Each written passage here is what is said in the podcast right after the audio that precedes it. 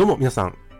幸運殺法の時間でございます。この放送は聞くだけで皆さんの運がどんどんと上がっていく情報を提供する番組でございます。京都市内で先生術鑑定や先生術講座を行っている占い師、真中信也がお伝えしております。ちなみに鑑定や講座はリモートにも対応しております。というわけで、えー今回の放送なんですけども、超一流の人の思考法について、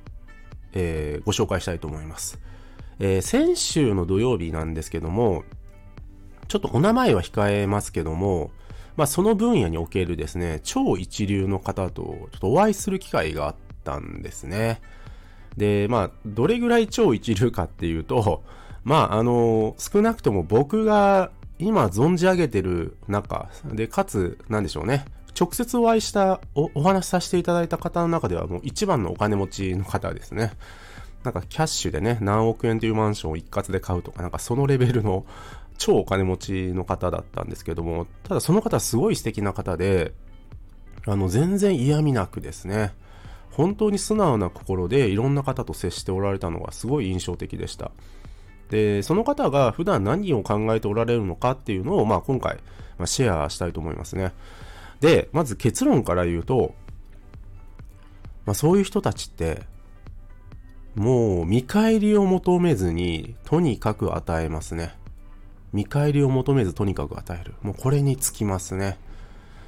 え、一方ね、まあそうじゃない人たちというとね、まあまあ、まあそういうことなんですけど、そうじゃない人たちって、相手が自分に何を与えてくれるだろうかとか、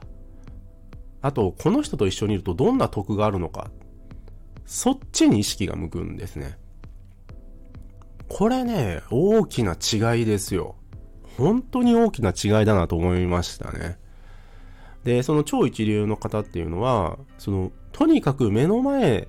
にいる人を楽しませようとするんですよ。喜ばせようとするんですよ。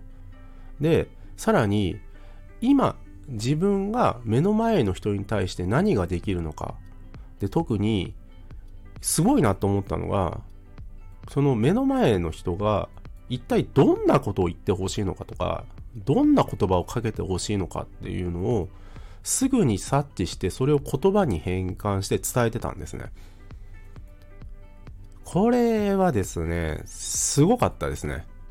もうすごいとしか言い言いようがなかったですね。けどそれって、やっぱり普段から相手に対して今自分が何ができるのかっていうのを真剣に考え、まあきっと、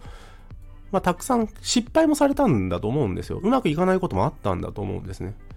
ただ、その経験値をどんどんどんどんと積み上げていくことによって、その超一流の方っていうのは、即座に相手が今何を言ってほしいのかとか、どんな言葉をかけてほしいのかっていうのが、もう体得できたんだと思うんですよ。いやー、本当になんか学びの多い一日でしたね、その日は。うん。で、